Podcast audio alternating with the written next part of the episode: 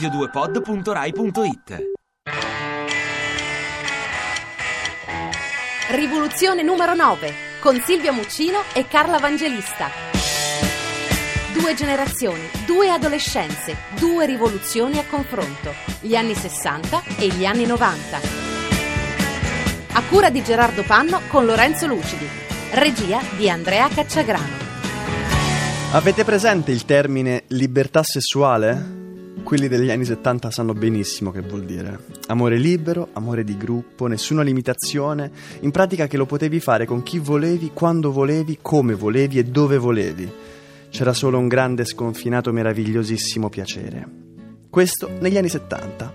Solo che purtroppo io sono nato nell'82 e la festa era già finita, era tutto già finito e sulla parola sesso si era sovrapposta la parola AIDS ed erano nate le tre grandi P. Paura, preoccupazioni, preservativo. Che diciamocelo, non è proprio il massimo. C'era una cosa fica da fare nella vita e a me, come a tutti quelli del, dell'80, eh, c'è stata rovinata. Ciò nonostante, quando a 14 anni ho scoperto che al mondo esisteva il sesso, esistevano le donne, la mia vita ha iniziato a girare solo intorno a loro. Di notte me le sognavo, di giorno le desideravo.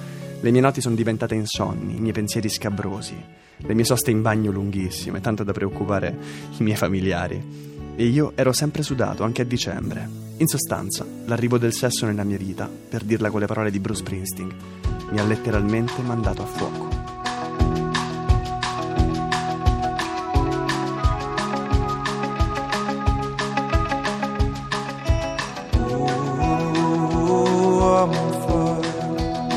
Muccino, hai fatto la figura del maniero sessuale, diciamocelo.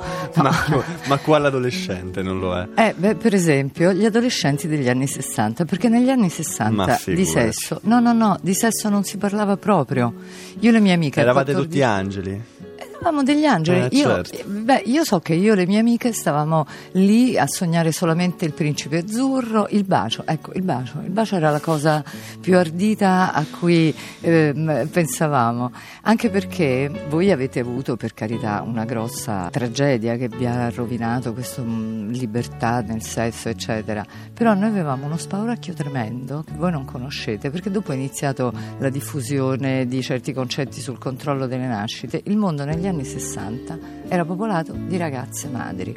Stavano lì, eravamo piene, intorno a noi c'erano solo ragazze madri con questi sorrisi infelici, pancioni, eccetera, e le nostre mamme le additavano dicendoci per un momento di piacere, vita rovinata, così si finisce. La vedi quella lì che adesso vive da sola, va a guardare il bambino nell'orfanotrofio solo la domenica e poi torna e piange, quella è una ragazza madre, non vi fidate, siate delle brave ragazze.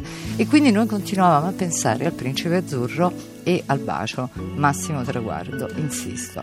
Per cui l'educazione sessuale, questa roba, anche perché noi, sai che c'è per esempio, alcune di noi, le più sprovvedute devo ammettere, eh, pensavano che si poteva rimanere incinta anche con, eh, con un bacio.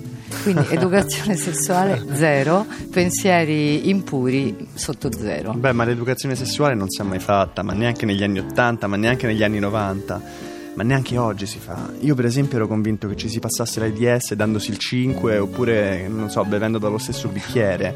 Per fortuna che l'educazione sessuale prima o poi arriva. Arriva sempre in modo prepotente. Quando arriva non è mai sotto forma di opuscolo, di consultorio. Nel mio caso la, l'educazione sessuale aveva proprio un nome un cognome. Era, era, più grande di me, in effetti, aveva un seno abbondante. Anzi, approfitto Teresa per mandarti un carissimo saluto. Qua.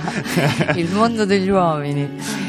Io a 14 anni, sai come ero ridotta? Avevo ancora i calzettoni e mi comportavo da bambina, forse non mi ricordo, ma forse qualche Barbie ancora resisteva. Solo che il problema era che il mio corpo comunque incominciava a cambiare e mi mandava dei segnali. Tu andavi a fuoco? Beh, io venivo attraversata da una vampata di calore continuo e tanto che pensavo di avere la febbre, me la misuravo, dicevo forse mi sta venendo l'influenza. Invece, nonostante lo sparacchio delle ragazze madri, eh, i segnali arrivavano anche a me. Però sai qual è la vera differenza fra me e te, Muccino? Quale? È che io per me poi gli anni 70 sono arrivati. Never know how much I love you, but what a lovely way to burn. Rivoluzione numero 9 vi ringrazia per l'ascolto. Le puntate sono scaricabili in podcast sul sito radio2.rai.it. Rivoluzione numero 9 vi dà appuntamento a domani. radio2pod.rai.it